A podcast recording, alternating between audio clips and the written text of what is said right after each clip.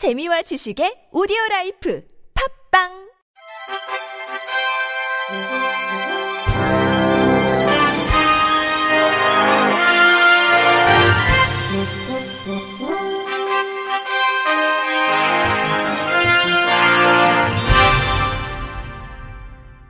청취자 여러분 안녕하십니까. 7월 넷째 주 주간 KBIC 뉴스입니다. 9개 변호사, 시민단체가 국가인권위원회에 장애인 거주시설, 요양병원, 아동복지시설의 코로나19 방역 관련 시설 격리에 따른 인권 침해에 대한 진정서와 직권조사 요청서를 제출했습니다. 이들은 장애인 시설, 요양시설, 아동시설에는 이송체계와 의료 설비를 갖추기도 전에 사회로부터의 격리 조치가 먼저 시행돼 장애인, 환자, 노인, 아동 등은 가족들을 볼 수 없었고 일상을 송두리째 포기해야만 했다고 밝혔습니다. 이들 단체는 대부분 시설에서는 종사자들의 출입, 심지어 물건의 배송과 사무적인 방문까지도 가능했지만 오직 가장 취약한 당사자들의 출입만이 철저히 막혔다면서 위급한 환자들은 가족들을 만나지 못하고 장애인들이 시설에 갇혀 사회와 차단되고 아동의 교육권과 사회 참여권은 제한됐으며 요양병원의 간병인은 단순히 종사자가 아니라는 사실만으로 출입이 막혀 출퇴근도 없이 일해야 했다고 꼬집었습니다. 이어 감염병 유행은 아직 끝나지 않았고 아마 이번이 마지막도 아닐 것이라면서 방역은 결국 사람을 위한 것이어야 하며 지난 1년 반을 고통 속에 버텨온 시설들의 사례에서 교훈을 얻었어야 한다고 강조했습니다. 오는 8월 보건복지부가 장애인 탈시설 로드맵 발표를 앞두고 전국 장애인 차별철폐연대가 장애계표 탈시설 로드맵 방향을 만들어 발표했습니다. 대구 장애인 차별철폐연대 전근배 정책국장은 장애인 거주시설 전달 체계 이해에 기반한 시설 서비스, 주거 서비스로의 재편이 아닌 유엔 장애인 권리 협약에 근거한 장애인의 권리 실현을 위한 구체적인 로드맵이 돼야 한다면서 기존 시설의 폐쇄와 지역사회에서의 자립생활을 실현하도록 하는 조치를 모두 포함하는 정책 명칭을 사용하되 국내 첫 탈시설 로드맵인 점을 감안해 분명한 명칭이 제시돼야 한다고 말했습니다. 또 탈시설의 정의로 장애를 가진 개인이 주거를 비롯해 자신의 삶에 관한 선택과 결정을 하는데 필요한 모든 수단을 제공받으며 지역사회에 완전하고 효과적으로 참여하고 통합할 수 있도록 기존 시설을 폐쇄하고 지역사회에서의 자립생활을 보장하는 정책 및 그 과정이라고 정했습니다. 소규모와 정의 또한 물리적 장소에 초점을 둔 거주지 이전에 국한된 개념이 아니며 시설의 거주 환경 개편과 탈시설 정책은 무관하다고 주장했습니다. 구체적으로 10년 이내 단기 보호시설, 공동생활가정을 포함한 모든 장애인 거주시설을 폐쇄하고 모든 유형의 신규 시설 설치 차단 및 입소 금지, 시설 입소 대기 인원에 대한 지원제도 병행 등이 담겨야 한다고 강조했습니다.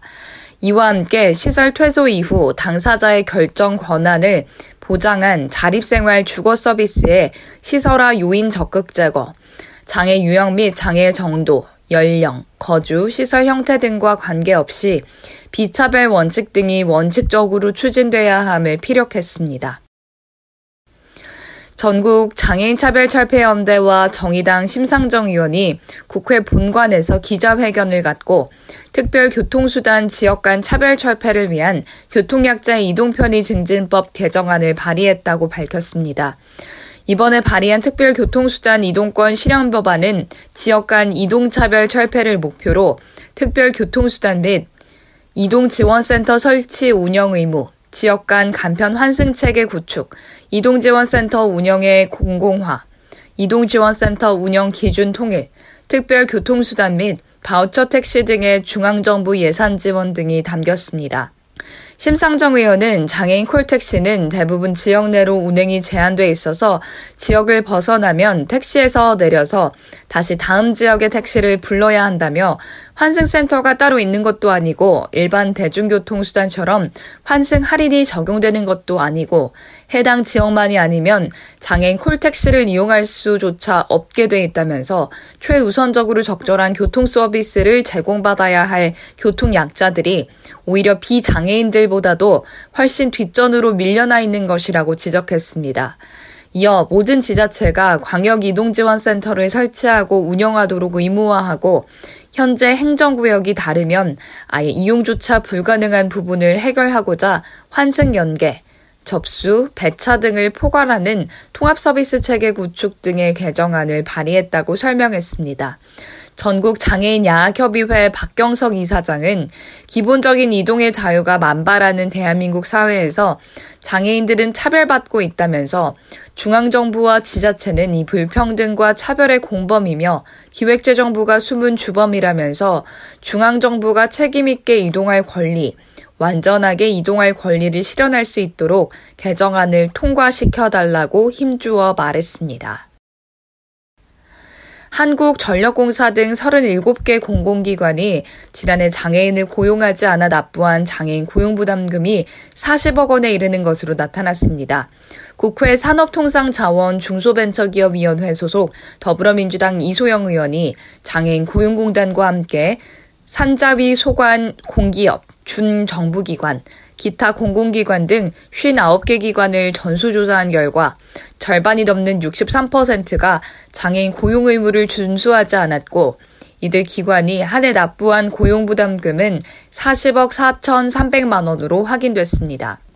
59개 기관 중 지난해 가장 많은 고용부담금을 납부한 한국전력공사는 지난해 12월 기준 장애인 고용률 3.27%로 9억 4천만 원을 냈고 2019년도에도 8억 4,800만 원으로 고용부담금을 가장 많이 납부했습니다.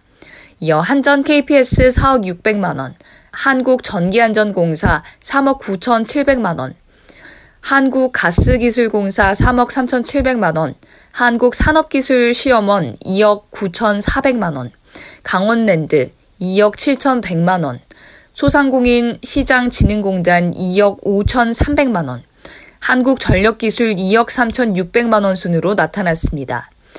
이소영 의원은 장애인 고용 대신 부담금을 납부하면 된다고 생각하면 곤란하다며 상임위별로 소관기관들을 틈틈이 살펴봐야 하며 장애인 고용공단 중 주관기관이 현장 상황에 맞는 업무 수요를 확대해가는 노력을 더 늘려달라고 강조했습니다.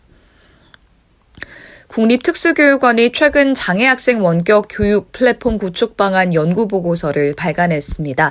보고서는 원격 교육에서 장애학생의 학습권 보장 및 효과적인 교육 서비스 제공을 위해 장애학생 원격 교육 플랫폼의 기능을 규명하고 원격 교육 플랫폼 구축 방안을 제시했습니다.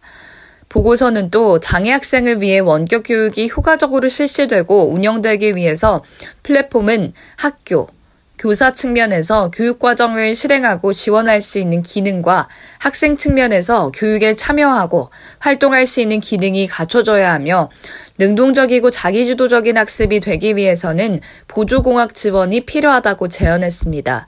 구체적으로 원격 교육 플랫폼은 실시간, 비실시간, 혼합 등으로 구성된 수업에 개별 학습과 모둠 학습을 하면서 능동적으로 학습 활동을 할 수 있도록 플랫폼 기능을 구성해야 하며 교사의 피드백과 지도를 실시간, 비실시간으로 전달받을 수 있어 효율적인 학습을 할 수 있는 기능을 갖춰야 한다고 덧붙였습니다.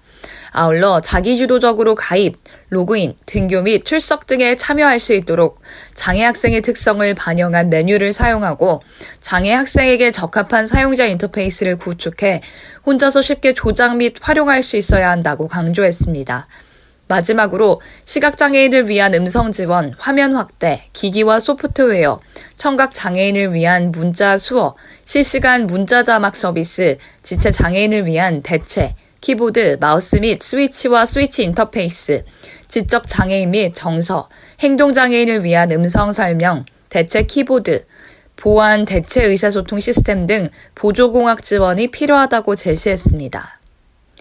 장애인 최초로 히말라야 14좌 완 등에 성공한 열 손가락 없는 산악인 57살 김웅빈 대장이 하산 도중 실종된 것으로 전해졌습니다. 이인정 아시아산악연맹 회장은 언론과의 통화에서 김 대장이 하산 과정에서 실종됐다는 연락을 받았다며 현재 있던 해외 등반대가 구조에 나섰지만 실패한 것으로 알고 있다고 말했습니다. 광주광역시 산악연맹에 따르면 김 대장은 현지 시각 18일 오후 4시 58분 파키스탄령 카슈미르 북동부 카라코람 산맥 제3고봉인 브로드피크를 등정했습니다. 하산 과정에서 조난을 당했습니다. 광주 장애인체육회는 해외 등반대가 크레바스에서 조난된 김 대장을 발견하고 의식이 있는 것까지 확인했다며 주말을 내려보내 15m까지 끌어올렸지만 줄이 끊겨 낭떠러지로 추락했다고 전했습니다. 김 대장은 2006년 가셔러 부름 2를 시작으로 15년 만에 히말라야 8,000m급 봉우리 14개를 모두 밟은 가운데 장애인으로 히말라야 14좌를 완등한 것은 김 대장이 처음이며 비장애인으로는 44번째, 한국인으로는 7번째입니다. 중증 장애인이 모여 사는 곳이 낡고 위험해 새로운 거처를 찾고 있는데 주민들의 반대에 부딪혔습니다. 마을 중앙에 장애인 시설이 들어오는 게 싫다는 건데요. 벌써 1년을 끌어온 갈등인데 올해까지 공사를 못 마치면 정부가 준 지원금을 다 돌려줘야 하는 상황입니다. KBS 오정현 기자가 보도합니다. 5월 5일 어린이날이 생일이 돼버린 중증 장애인들. 생년월일마저 확인이 어려웠던 이들은 기차역을 떠돌다 불황자로 단속됐고 수용과 격리의 대상이 됐습니다. 중증장애인 34명이 모여 사는 익산 홍주원. 쫓기듯 도심 밖으로 밀려났던 이들이 이제 지역사회로 돌아갈 준비를 하고 있습니다. 현장음. 굉장히 위험해가지고 저희가 타일도 떨어지고 해서 실제 화장실인데 화장실을 사용 못하고 지금의 건물이 낡고 위험해 이사를 결정한 겁니다. 벽마다 갈라진 게 여러 곳. 5년 전 안전진단 D등급을 받은 뒤 땜질로 버티다가 2018년 정부 지원을 따냈습니다.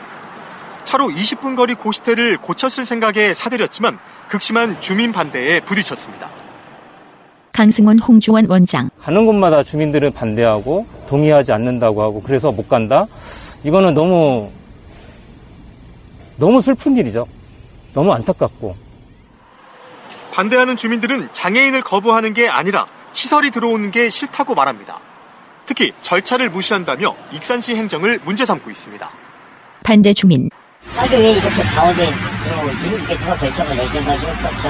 왜냐면 이런 게 들어왔을 때는 저희가 주민의 어떤 그런 그 설명이라든지 반대가 있어서 못 들어갔다고 하고. 아, 이게 왜 마을 가운데 들어오지? 누가 결정을 내린 거지 했죠. 왜냐하면 이런 게 들어왔을 때는 주민에게 설명이라든지 다른 동네는 반대가 있어서 못 들어갔다고 하고 익산 시는 장애인 시설은 어디로든 옮길 수 있다며 행정 허가 사항이 아니라고 잘라 말합니다. 해를 끼치는 시설이 아닌 만큼 애초 주민 동의를 얻을 일도 아니라는 겁니다. 올해 안에 공사를 마치지 못하면 12억여 원의 정부 지원금을 반환해야 하는 상황. 더 미룰 수 없는 공사를 이제 시작하기로 했지만 주민과의 갈등은 앞으로 또 해결해야 합니다. KBS 뉴스 우정현입니다. 이상으로 7월 넷째 주 주간 KBIC 뉴스를 마칩니다. 지금까지 제작의 이창훈, 진행의 유정진이었습니다. 고맙습니다. KBIC.